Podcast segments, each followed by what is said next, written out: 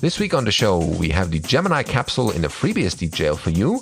We read from the FreeBSD quarterly status report, first quarter of 2021. And NetBSD VM is happily running on bhyve on TrueNAS, and we show you how. We cover an interview with Michael W. Lucas on CyberCity. WireGuard returns as an experimental package in pfSense. We have CGI with Awk on OpenBSD's HTTPD and more in this week's episode BSD Now.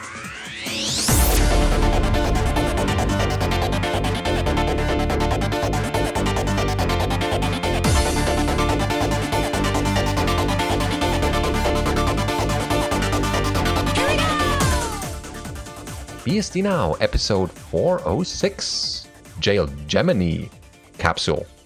Jail Gemini capsule? Recorded on the 2nd of June 2021. This episode of BSD Now is brought to you by Tarsnap. Go to tarsnap.com slash BSD Now to get the online backups for the truly paranoids. Hello, I'm your host, Benedict Reuschling. And I'm Tom Jones. Welcome. Uh, Tom Jones is just back in the podcast and from a very nice camping trip in his living room, I hear. Ah, yeah. So this weekend we had um, the, the Campgrounded conference, uh, which I talked about in a previous show, trying to get people to submit talks and then come. I don't think it worked. Mm-hmm. Um, yeah, it was it was a great weekend. So the, the, the idea of the event is we replace um, when a group of us would normally go camping as like a small group in a farm. Uh, because of COVID, we can't. So we went camping from our living rooms. And the thing that mm-hmm. people normally note is that we have our tent set up in the living room. Because of course you have your tent set up. Where else are you meant? Of course. Who doesn't? Yeah, no, and it went really well. It was really good. The, the talk should hopefully appear in the next couple of weeks. Um, they were they were streamed during the event, but we have to move house now, so it'll take mm. a hmm. while to ch- to ch- chop them up. But yeah, really good. It's really nice to have participation from people, and it was great to see uh, engagement from the the community we had uh, in between all the sessions. We tried really hard to have a nice hallway track, and I think we did quite well. Okay. Uh, so talks were recorded. Yeah, the talks are recorded. Um, they just need to be the the the uh, 12 hour lumps that we have on uh, YouTube right now need to be pulled down and cut up into individual talks and then they'll, they'll go mm. live. Okay, great. And if you want to see how that camping might look like, you can look up Tom Jones's uh, Twitter account for some snapshots. Uh, Adventure Loop, is it? Yes. Yeah. Okay. So right into the headlines um, after this little intro. Uh, the Gemini capsule is it Gemini or Gem- Gemini? I, have heard both. I, I always called it yeah. Gemini, but someone really had okay. a big argument with me about calling it Gemini. Okay. So the capsule of Gemini uh, in a FreeBSD jail. So definitely interesting. Uh, so why would we want to have this? So Michael Waltz, why, why is the E and A exchanged? Oh, I'm so confused right now. Um, anyway, so the article goes with the recent release of FreeBSD 13, I wanted to test it out on a spare Raspberry Pi 3 that was part of my old Kubernetes cluster. In particular, FreeBSD jails have always interested me, although I've never used them in practice. Over the years, I've managed operating system virtualization through Solaris zones and Docker containers, and jails seems like a good middle ground between the two. Easier to manage than zones and closer to the OS than Docker. I also want to run my own Gemini capsule locally to use some of the features that my other hosted capsules don't have, like SCGI or slash CGI. Uh, and setting up a capsule in a jail is a good way to learn both at the same time.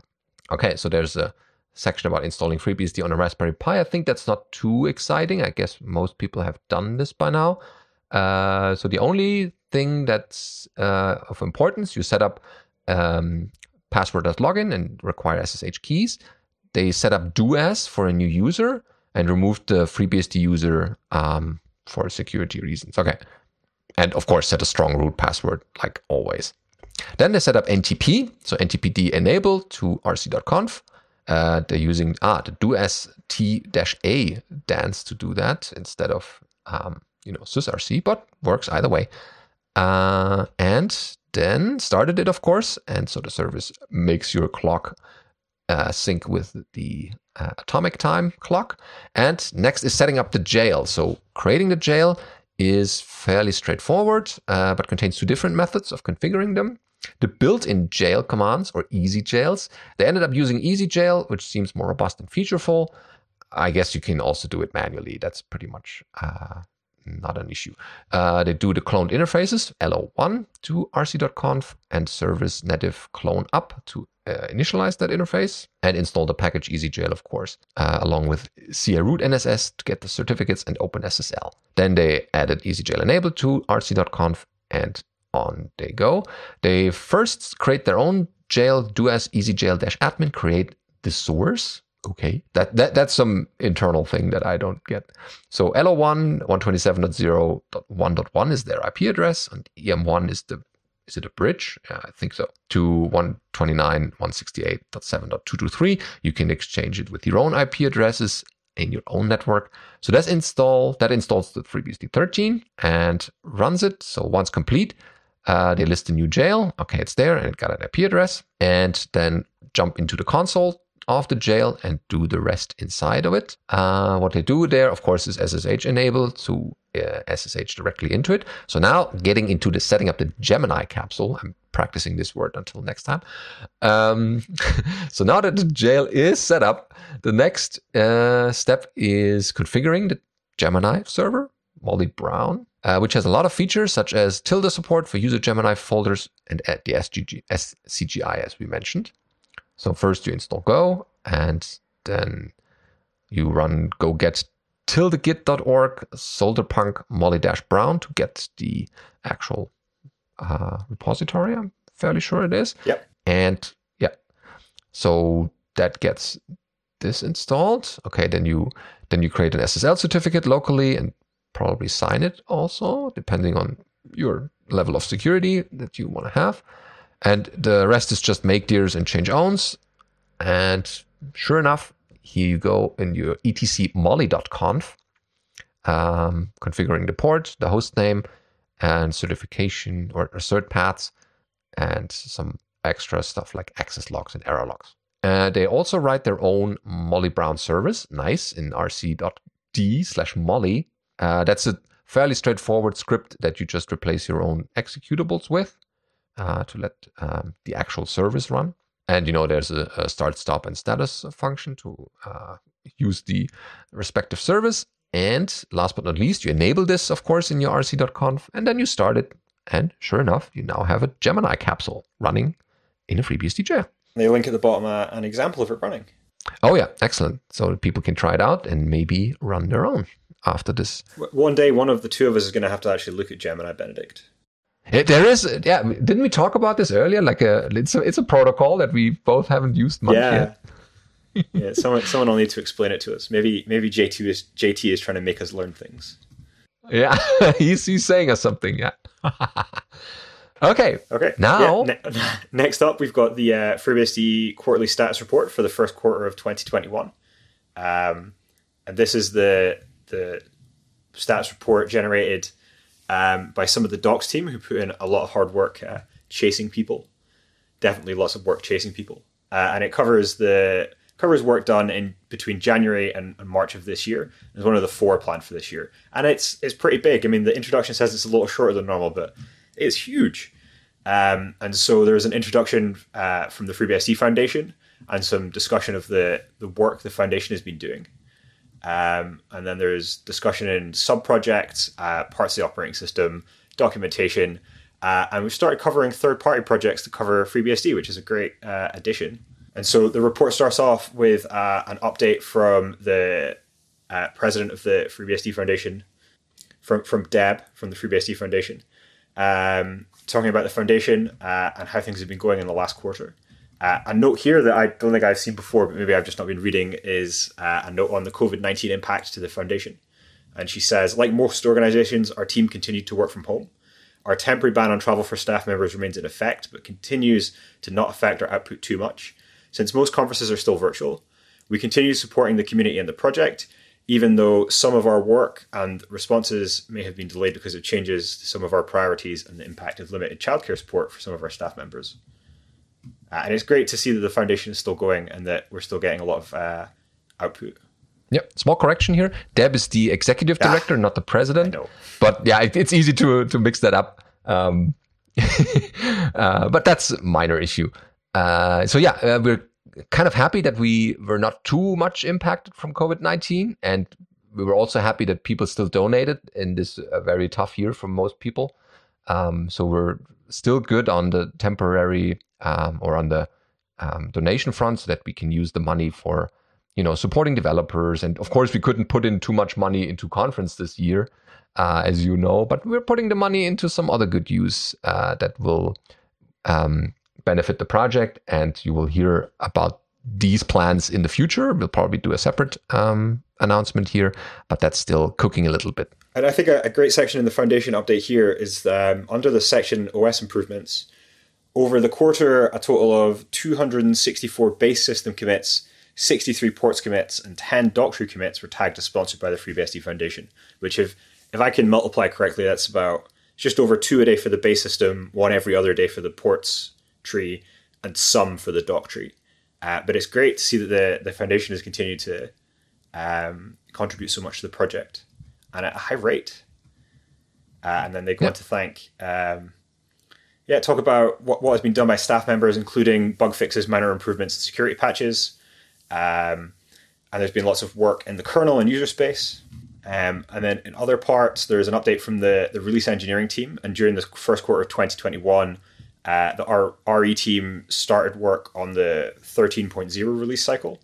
Did the 13 was released 13 released in the quarter out of the quarter? It's so hard to remember when you um, around that, yeah. Yeah, so RE team released 13. uh, and it's also been quite a busy one for the cluster admin team as well.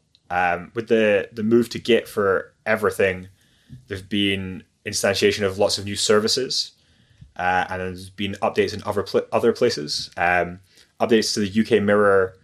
Um, so confusing. There's a machine called Pointy Hat. I just think of blaming people. Um, and it got rid of some old servers, which is always good to hear.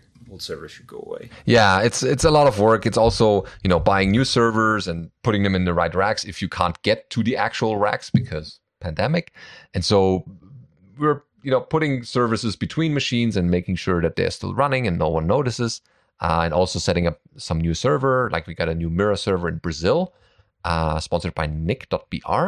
And so, yeah, the cluster admin team is special in that people always think that they don't work because everything's working, but they do a lot of work to make things work that people don't think no one is working. So the cluster admin team is uh, small but very um, good at making things uh, work as always. And so I think we uh, owe them a bit of gratitude. And I think this report just doesn't give it enough justice that um, the work that they're doing could use a bit more uh, help or limelight, even. Cool. Then there's a big report about continuous integration. That's a repeat from uh, previous reports, and it's just a continuing effort. Of course, obviously, continuing integration is continuing.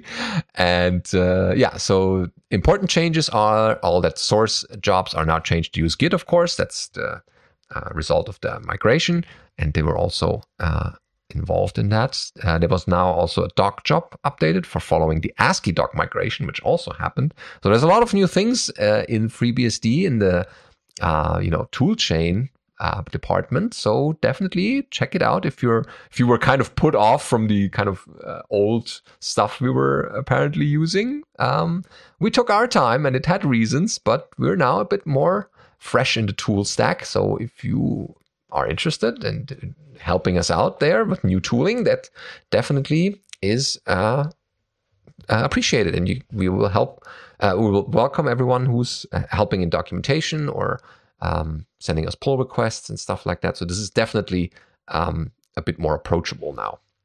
And there's there's further updates for just projects I'll just name the titles of. So there's one from the Git working group um, that have done a, a ton of work with the move to Git that might not always be user visible, but it's been a an absolute massive work to do. Um, updates to LLDB that we've covered in recent shows from Moritz Systems and supported by the FreeBSD Foundation. Um, work on the Linux compatibility layer, uh, which is also supported by the FreeBSD Foundation and has led to things like, um, was it uh, Linux Firefox with Widevine running? So you can watch yeah, Netflix. and uh, Steam games. Yeah, like I, th- loads of great work coming through. I think that's the most reasons why people are inactive now. They're playing games now. They are not. They don't contribute to FreeBSD anymore. I can play my games now. so what? yeah, and then the the foundation also supports um, uh, work into vulnerability mitigations, which is another project. There was uh, updates to OpenBSM. Uh, there are updates in the kernel as well, and so the FreeBSD ENA drivers had an update uh, thanks to to Semihalf, um, which brings the driver up to 2.3.1, um, which I think adds some extra logging features, which are quite useful if you're using stuff in AWS. So it's great to see FreeBSD improving in the cloud. Uh, an Intel wireless update, which definitely worth looking at if you have a laptop with Intel Wireless or a desktop with Intel Wireless. I think it almost supports my NUCs, but not quite. Mm-hmm. Um, updates to kernel sanitizers, updates to ARM64 SoCs from Marvell, um, and an NV based audio device enumeration. Ah, NV list based ioctls. Um, yeah, so lots of improvements inside the kernel. Yeah, uh, then there's ports, uh, of course. Uh, for example, KDE on FreeBSD. Uh, people were super busy, so the KDE team did their own um, Hangouts or Zoom calls. Not sure which one, but they did regular calls and made sure that KDE on FreeBSD is uh, very well integrated and close to the actual um, KDE release that uh, is available on other distributions. so they did a bunch of good work, including um, the KDE framework, for example, has a monthly release cycle now, and Plasma and the rest of the KDE software run on a quarterly cycle plus the monthly bug fixes. And so all these releases landed in ports in a timely manner, thanks to the KDE team and KDE at FreeBSD team. And so there were like several hundred other applications uh, in from the KDE space that are now available on FreeBSD and in a relatively uh, current version. There's also the Office team. So all the Office software like OpenOffice, LibreOffice, uh, you name it, uh, should also be uh, updated and relatively uh, up to date. So that's good. Uh, and if you think just about the software, how long it takes to compile, and if you just port this, it takes a lot of effort and machine cycles to get uh, a patch working. And so just by compiling this over and over again. Uh, so that's a lot of work, and uh, the people that are doing their uh, work there. Uh, they could use some help if you're interested in that. So uh, in each of these status report entries, there's a contact information if you want to help out in that space. And that's uh, the team will hopefully uh, appreciate your efforts. I'm fairly sure they will. Then there's updates from the FreeBSD uh, port of VirtualBox. So the VirtualBox team has updated to upstream 6.1.18 release, and that brings us some extra uh, graphics output for that. So, so uh, the VirtualBox team has made some efforts there, and we want to be um, also compatible with that. So that's also done. And then there's a huge entry, of course, for the documentation bit because of the new infrastructure that uh, Sergio Carlavilla put in place. Hopefully, that's the proper pronunciation of his name. Um, so he did a, lot of work, the, the, the switch over, the migration, the, the, tooling, the the tools, the, the scripts behind it to make it work. So that was done on Saturday, January 23rd. And uh, yes, we could also use help there. We have a now a much easier way of contributing to documentation. You don't have to learn HTML or XML, so you can just give us text, and we will put it in the uh, handbook. It's it's a bit more involved in uh, with that. We don't take any text, but you get the idea of um, being uh, an easier entry into the doc project. Then we have uh, translations on WebLate. That's uh, also um, you know, due to the migration to Asciidoctor and Hugo, we also needed to update the translation tools with WebLate and make them compatible. So that's ongoing.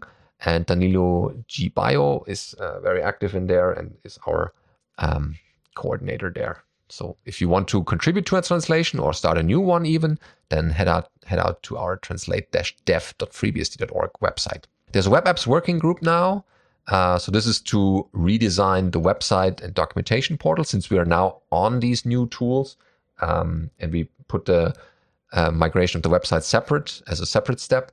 Uh, we're now in a way uh, getting to this, and we have they have defined four phases to get a eventually new and a little bit modern FreeBSD website design. There's a, a miscellaneous section which talks about the, the Discord server and community growth and it highlights that Discord server has grown up to 480 members, uh, which is massive. Uh, and it lays out some of Kube's plans to, to update it and make it a, a, big and welcoming community. Um, and so, if you're interested in a Discord server, you can look at the FreeBSD wiki, wiki.freebsd.org slash Discord, and it'll explain uh, hopefully everything you need to to join and get involved. Um, and it, it's definitely a very active group of people. I find it impossible to keep up with what's going on there. And there's a, a discussion about third party projects as well, which was something added to the quarterly status reports a year or so ago. Um, and, and, now we're talking about three or four different projects. And so there is a, an update from the CBSD project. CBSD is a, a management layer written for FreeBSD jail subsystem, bhyve, and Xen. CBSD allows users to manage jail, bhyve, Xen environments at different levels of abstraction. Uh, and in their status report, they say a REST API service layer was added during the last quarter, enabling creation of programmable cloud solutions. In addition, work was done to support REST API through a CBSD file. That sounds like a great update. There's an update from Hello System. Um, I'm going to guess what Hello System is. I know what Hello, Hello System is a FreeBSD pre-configured as a desktop operating system with a focus on simplicity, elegance, and usability. Its design follows the less but better philosophy. And their updates, um, Hello System and some of its of the motivations and core ideas were presented at FOSDEM. So I'm, sure that's pretty good talk, and it was recorded. Uh, version 0.4.0 of Hello was published, and installable live ISOs are available. And there's work towards 0.5.0 um, with a system menu that reflects changes in applications immediately, a, a file manager, uh, and an initial spatial mode option. Each folder opens its own window. Uh, so it seems like a great project that's building on top of FreeBSD. Um, and there is an oh, I've never heard of this an alpha version of something called packagebase.live. Uh, packagebase.live is an unofficial repository for the FreeBSD package base project. It packages the FreeBSD base system as 330 packages. So I think this is an effort to make package base easier to use. Um, so package base is taking the FreeBSD operating system, so the base operating system that's normally just a, a tar archive, and turning it into normal FreeBSD packages that are sort of distinct from the other ones, but allows you to put together a smaller system and get rid of things you don't really want, like SendMail.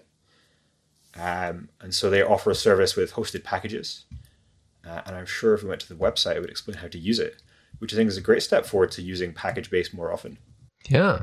I mean, people have been talking about what's going on. Is it ready? Is it, are you working on it as a project? uh, it's become become kind of quiet around it. Um, so it's kind of nice that this kind of effort is using the current version and uh, maybe gets more attention to the actual. Hey, put this project over the finish line. We want to use it now. Yeah, and it is great. I know of some FreeBSD developers that run package base as their, their FreeBSD on their systems, but uh, it's always still been a little arcane to, to know what to do. And it's good to have more testing because more testing means we'll be closer to, to, to shipping. Yeah, and you know people try out edge cases that not everyone as developers could could try out. And so is the is 330 packages the right amount? Is it too much? Is it too little?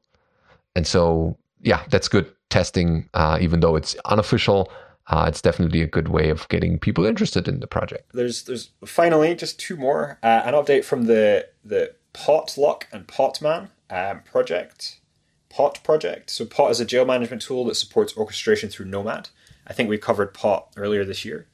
And it aims to be to FreeBSD and Pot what Docker Hub is to Linux and Docker. Uh, and so it's a repository of Pot flavors and complete images for usage with Pot, in many cases Nomad. Uh, and so there's an update from them. And then finally, there's an update on uh, syscontrol improvements, um, which has been going on for quite a while. So it's a huge quarterly stats report, and there's, there's lots of stuff in here. So it's definitely worth a check out.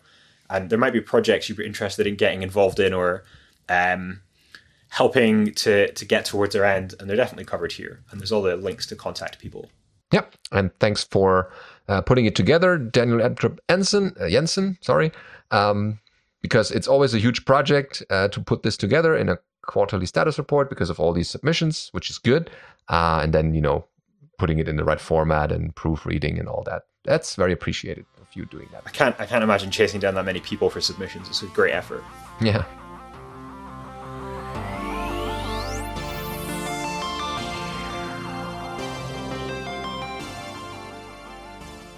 Okay, time for the news roundup this week. We have a NetBSD VM on bhyve on TrueNAS. So that's kind of a, a stacking going on. Uh, but this uh, article reads that my new NAS at home is running TrueNAS Core. So far, has been excellent. However, I struggled a bit setting up a NetBSD VM on it. Part of the problem is that a lot of the docs and how-tos I found are stale, and the information is no long uh, in it no longer applies. So TrueNAS Core allows running VMs using bhyve, which is FreeBSD's hypervisor. NetBSD is not an officially supported OS, at least according to the guest OS chooser in the TrueNAS web UI. But since the release of NetBSD 9 a while ago, things have become far simpler than they used to be, with one caveat, see below. So UEFI boot, so NetBSD 9 and newer fully support booting through UEFI, which simplifies things because, well, as far as they understand, bhyve does not really support BIOS boot. It prefers loading the kernel directly. Uh, so it used to be the case that it was hard to get the installer working, but people started with an image of an already installed system plus grub on for bhyve, uh, which is all very clunky. And to be clear, it is no longer needed, luckily. So starting with the installer, they started by downloading the CD image for the installer, which is the regular NetBSD 9 stable installation CD image, and storing it in the ZFS volume and then in the web UI under virtual machines, you create a new one with the following settings a guest OS FreeBSD, well, close enough.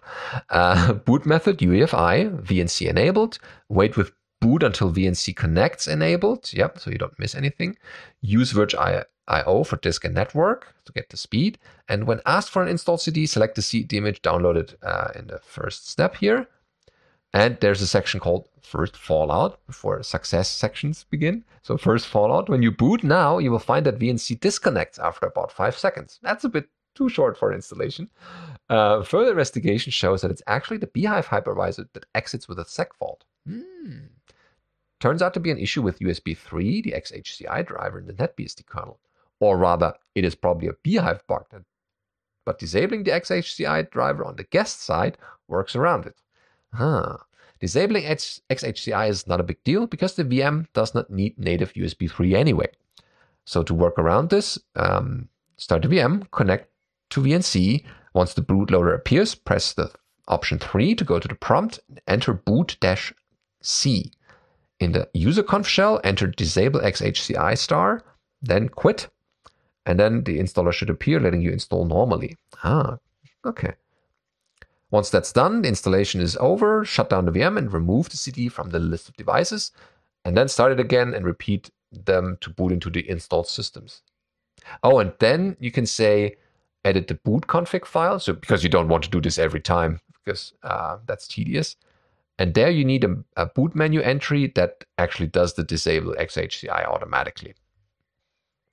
Okay, and success gives us the whole dmesg output from NetBSD booting on bhyve. Awesome.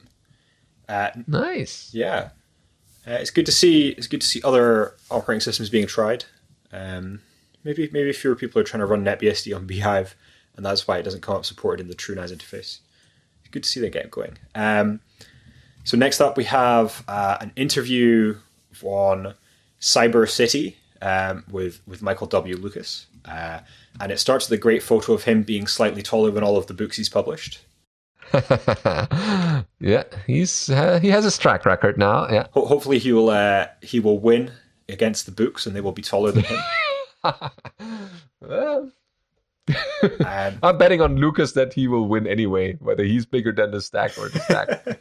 I don't know. Once once the books are taller than him, they might they might be able to fall and crush him. Oh yeah, that that's the, the end of a justice. good writing career. Let's hope. Well, let's hope that doesn't happen. yeah, hopefully not. Um, so so they ask, "Who are you and what do you do?" Uh, my name is Michael Lucas. Says Michael Lucas. I spent 20 years in systems and network administration and now write books full time. Um, in response to how did you first get into IT, uh, he says, in the late 80s, I got an account on the university Unix system. I mostly used it for email, Usenet, and occasional acts of FTP. In September 1995, the US National Science Fund fully commercialized the internet. Dozens of new companies sprung up. There was a massive labor shortage, and if you have any rel- had any relevant experience, you could get a decent job. The learning opportunities were massive. The challenges were huge. Ninety percent of the people were ninety percent of the people we hired didn't last their first month. I dug in and learned things that you can't learn outside of a global network, and lever- leverage those into positions at smaller places. Um, when asked how he chose to work in the open source world, especially OpenBSD and FreeBSD, he says, they let me sleep. Seriously. In 1995, I was responsible for a couple of heavily loaded client facing name servers. Most operating systems folded under the load. I worked nights. When a name server imploded, I got called and had to fix it. This was before virtualization, before remote consoles, before VPNs. My internet access at home was a 33.6 kilobaud dial up, and I could be either on the phone or connected to the network. I tried Linux, Sun OS, Unixware. I even tried a Windows NT name server out of sheer desperation. The day, the day I installed a FreeBSD name server, I got a glorious 10 hours of uninterrupted sleep. Ah, yes. I, I think he has a longer blog post about his experiences back then. So, yeah. Oh, that's awesome. I didn't I didn't actually know that story. It's a, a real a real good uh, explanation of why. They go on to talk about uh, how he got into writing um, and his advice for for writers going forward. I'm really surprised he didn't say don't become a writer. Uh, Not necessarily, yeah. but but instead he talks about um, things that, that help this process and things that uh, other writers should do, uh, namely figure out copyright and figure out business. And on the business side of things, he very conveniently has written a book called uh, Cash Flow for Creatives. Oh yes. Um, so this is this is neither fiction nor nor tech normally. That that's what his normal writing routine is. But this is for hey, you're trying to get into the business of writing books or in a creative business uh, more generally. This is what you need to know. This is these these are the illusions that I'm going to pop for you now before it's too late. And these are some general tips and uh, pitfalls you should avoid and the tips you should use. Yeah, so it's a great interview. You should uh, you should check it out. Yeah, which reminds me, we should get Lucas back uh, when his next books are out um, on an interview in this show. Oh, and he has a picture on his writing desk. So, yeah, this is where the art is created. I was so disappointed when you say writing desk. I expect it to be full of uh, papers and, and, quills, but it's, No, it's three it's- monitors. bit more modern than uh, you know the the name of the rose. maybe maybe his uh, maybe his uh, patrons could get together and uh, fund him to write a book by hand. Yes, with really with a quill with a and uh, Mi- Michael Lucas's performance art. Yeah. Excellent. Cool. So, yeah, uh, check out Michael Lucas and, of course, his books and the interview. So, next up, we have pfSense WireGuard returns as experimental package. So, they have something going on. This is on Netgate's blog. And Scott Long writes here uh, that they are pleased to be collaborating with Christian McDonald to bring WireGuard back to pfSense Plus and pfSense CE software in an experimental form.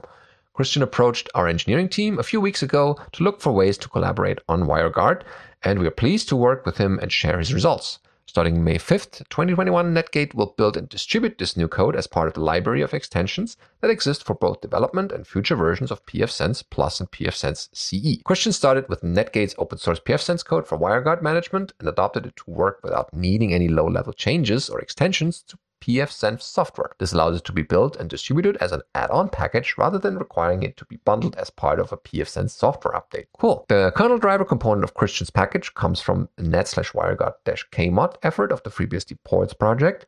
Christian has done an outstanding job with documenting his journey, and we encourage the community to take a look at his YouTube channel. This is linked from our show notes, of course. Please consider sponsoring him so he can continue his efforts. So he has, um, is this a Patreon or something? It's a GitHub sponsorship link. Ah, right, they do this now. Cool.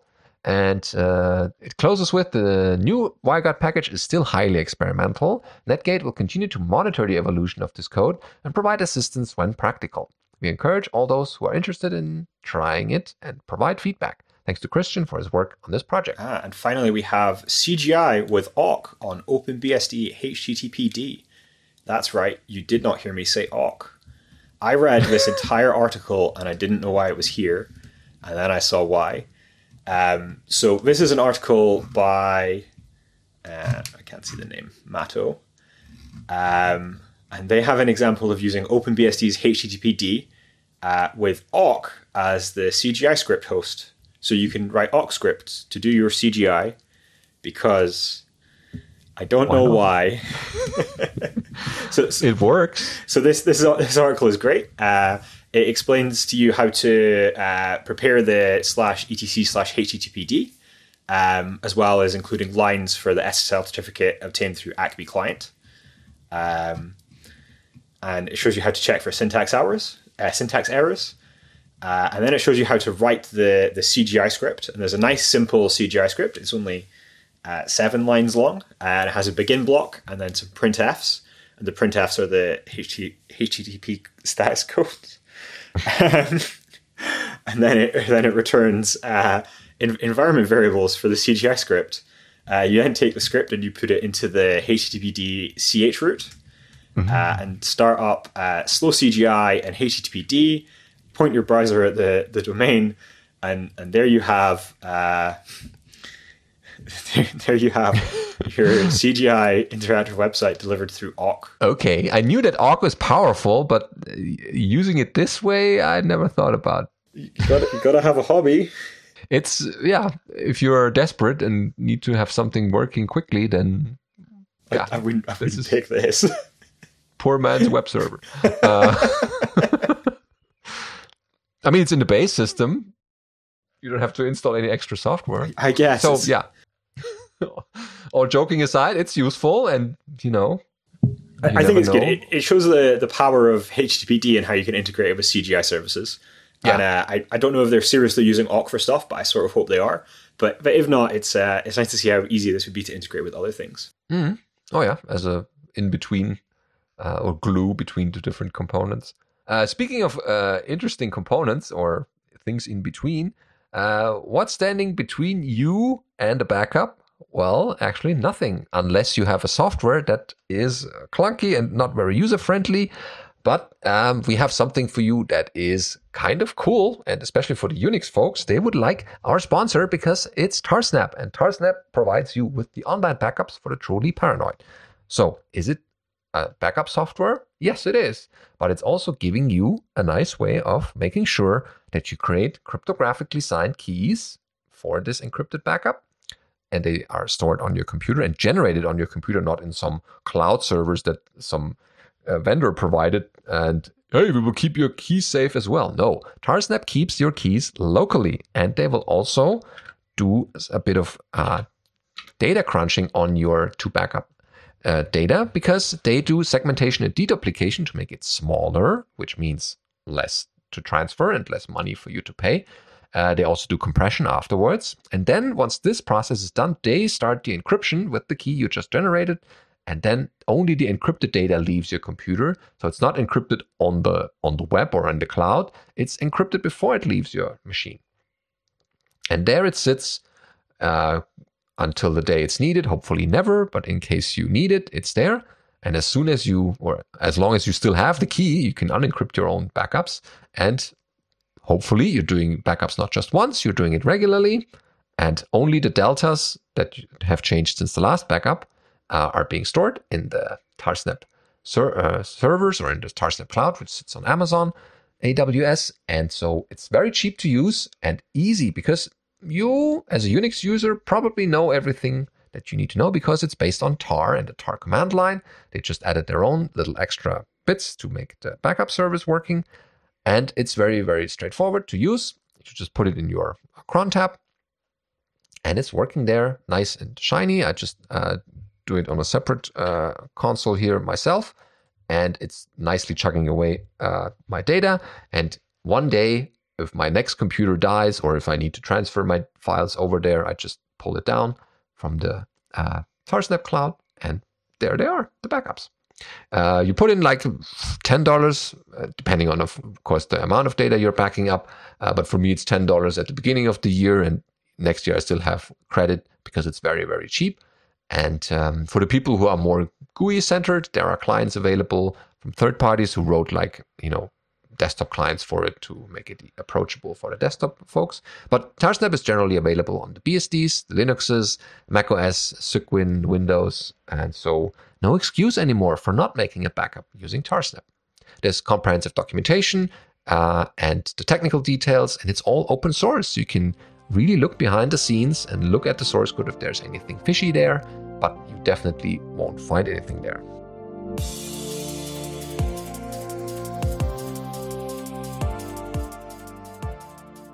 Okay, this is now the feedback and question section that a lot of people are looking forward to every week, including us.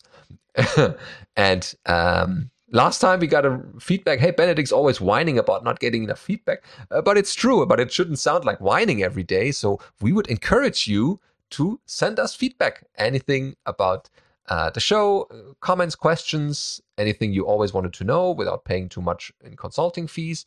Well we're not doing consulting here but at least get some starting points and a little bit of help from our own experience so hopefully that was more uh, like a plea and not like a whining okay. Um, first up, we have uh, Adam. Uh, Adam says, "Hi guys, I'm a long-time listener and fan of the show. My question is about the state of a FreeBSD system during the upgrade process. As I understand it, the steps for a major version upgrade to FreeBSD are as follows: run FreeBSD update dash r version upgrade. Uh, two, run FreeBSD update install. Three, reboot. Four, run FreeBSD update install again. Five, reinstall all packages. Six, run FreeBSD update install a final time. Can you describe the state of the system between each of these steps? What should I expect to be working or not working after each step? Yeah, so that's important. Um, so you can definitely try this out um, in a boot environment or in a you know virtual machine to see what the different states look like after each step and what works and what doesn't. Um, so what the system needs to do between those uh, steps is first it needs to exchange the kernel and the user land and they both have to fit together. Otherwise some kernel apis don't know hey why is this api now different? Why is there a different parameter now? And so that's why uh, you need to have always the the kernel in sync with the user land or the world as a whole and so that's why these steps are necessary so uh, the first the first step when you do the FreeBSD update dash R, it will, you know, check what you have on your local machine and what's the latest version you're upgrading to, because you can also upgrade from like uh, FreeBSD 11 to 13. That's a bit of more involved upgrade, but it's possible. And so it needs to download and compare um, the current system with the system based on the release of that FreeBSD version. Um, what's next? Uh, so it definitely needs to get the new kernel installed first and the user land because next time you update, a newer kernel will be. I'm not sure if I'm not, not if I'm making sense here. Um, so for, first we install kernel. the kernel, and then yeah. you reboot because the exactly. ABI for the kernel to user space should be stable. So mm-hmm. the newer kernel can boot with the old user space, but a newer user space might not boot on an old kernel. And so you reboot with the new the kernel. And then you update user space. Yep. And once you have that, then you have a, a kernel that's uh, synced with user land, but still your ports uh, don't work. So there could be um, ports linking to um, a shared library that's now in a different or a higher version. And so it doesn't know about you know new symbols in there and so that's why you need to do um, the reinstall of the packages because newer abis and it will tell you hey the abi has changed from like FreeBSD 12 to 13 and once you've done that which could take a while depending on what kind of packages you have and um, once that is done, you need to do another FreeBSD update install. What's that that's, doing? That's doing the make delete old and make delete old steps, isn't it? So it's getting rid of yeah. the old libraries that um, third party software might have linked against. So it's tidying up everything. And then you have an up to date system. Yeah, exactly. So before we had FreeBSD update, we had to do it all manually. This is, oh, old guy speaking from the ages before the modern software came along. No, this is really what we did for a long time in FreeBSD. We did the whole build world, build kernel, install kernel, dance, and uh, then did in uh, single user mode all these steps to make uh, sure the system was uh, prepared for the next step. And then installed it in single user mode. And FreeBSD update did a lot of work to did away with at least a single uh, user mode there, unless you screwed something up uh, then it will drop you into single user mode, hopefully. Um, but this is what we did um, for a long time. And FreeBSD update streamlines this a little bit to make it easier. It's not perfect, but at, at least for me, I've dropped this manual process in favor of FreeBSD update when a new version comes out. And I'm using this only now. Yeah. So the problem is when you're running current is you still have to do the manual updates of, of doing the kernel and then the world and then tidying up. Yeah. Um, So in the first FreeBSD up install, if Benedict and I are correct, um, you've only pulled the new kernel onto the system. Uh, and if that kernel will not run because maybe the device driver is broken that you need to keep going, uh, mm-hmm. you can roll back here just to the previous kernel, and it should be there as kernel.old, and you recover the system and nothing's changed. Um, yep. I don't know what happens if the install world uh, sort of phase fails. I'm not sure what you do. Uh, go to a backup, maybe. Uh, revert your boot environment. Try again later. Yeah, uh, that's why you install it in a boot environment or in a separate uh, jail environment, so you can always have your main system available. And then you can make um, the update and see what the state of the system is after each of those steps. Or if you want to really see what FreeBSD update is doing, then look into the script. It's a shell script. Yeah, it's in the source tree. You, you could look at a shell script. You could also use uh, ZFS snapshots between each one and just look at the diff. The diff. Yep. See the change so you can do ZFS diff. It tells you what kind of files it has changed. Um, that's a good way. So really, that's that's how you see how a system, how an operating system works, how it interacts with kernel and user land, and what kind of things you uh, can do to fix things if things go wrong, or if you do a reboot too early, or any other kind of mistakes that can happen. And so that really teaches you, you know, how the system works and how, how the components interact with each other. Cool, definitely a nice question, and uh, hopefully you have a better understanding now. Unless uh, you missed something, then we encourage you to look at the source. There's definitely, or the man page for FreeBSD update also has information. Okay, um, what? Who's next? Ah, Paul with a BSD grep question. So uh, Paul writes here, "Hey, Allan Benedict and JT and TJ, of course. uh, happy FreeBSD 13 release. Oh, thank you. Um, I didn't do it. I read in the release notes that several GNU components have been removed. Yes, they were. One that surprised me was that GNU grep had been previously used by default, and I wasn't able to find much detail on this. I remember previously seeing people complain that macOS uses BSD grep instead of GNU grep. Uh, does this mean macOS beat FreeBSD at implementing BSD grep? Are there any big differences other than licensing and minor syntax in these two tools? So, um, there a while ago, a couple of releases actually, we had done a uh, Google Summer of Codes for replacing BSD grep and implementing some uh, of the algorithms in there to make them a bit more efficient. And that was a success. And we had a switch in the system where people could choose to use this newer BSD grep or the traditional GNU grep. And that kind of went on for a while without much progress. And then finally, because there were some edge cases where the BSD grep was still slower than GNU grep, especially when you're doing a lot of uh, greps over big files, I think. And so now finally those bugs were fixed, and we're now confident enough that the BSD grep is at least speed wise or all the crazy grep um, parameters that you can provide are also implemented now in the BSD grep tool. And so we thought, why not make this the BSD default, the BSD grep now? But still, the GNU grep is, I think, a compile time option that you can put in to get it back. And there's also the port, of course, and user ports that you can use. Yeah. Uh, so that's, I think, how it went. And so if you if you do grep dash capital V um, on a, a 12 system, it says grep GNU grep 2.5.1 hyphen FreeBSD. And if you look at, at grep capital V on Mac OS, it is grep BSD grep 2.5.1 FreeBSD. Ah. So there's something. I don't know what that means. Yeah, I think Apple put their own uh, special thought, sauce in there. I'm fairly sure. Um, but th- this is definitely uh, a re-implementation, a clean room re-implementation of uh, grep. Like I've never seen BSD grep before. It does this and it can do that. How would I implement this today if I had to do it? And so that's what they did. And some of the algorithms of searching and finding the patterns uh, that grep can get you are are done with modern algorithms. I think there are a couple papers about these, and so uh, it's a modern grep now, and I'm fairly sure that it's now the same as in, in, in terms of functionality and speed as the GNU grep. Our final question this week comes from Sub, uh, and they write would you be able to offer some ideas, guidance on multi-booting BSDs, free open net?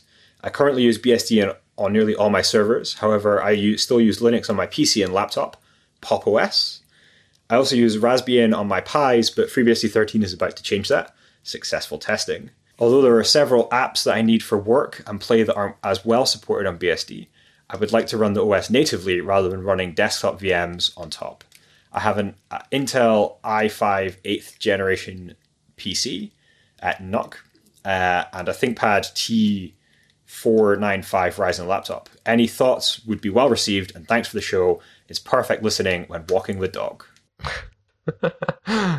um, yeah, it depends uh, on what kind of so um, GNU Grub has been used a lot because it the, the bootloader needs to be able to boot all the other operating systems, and that could be a challenge. Um, so if you really want all the other or all the BSDs in on one system, then you need one overall bootloader that starts and where you can select which one to uh, to start. Yeah, and I think the main option that for that is probably Grub.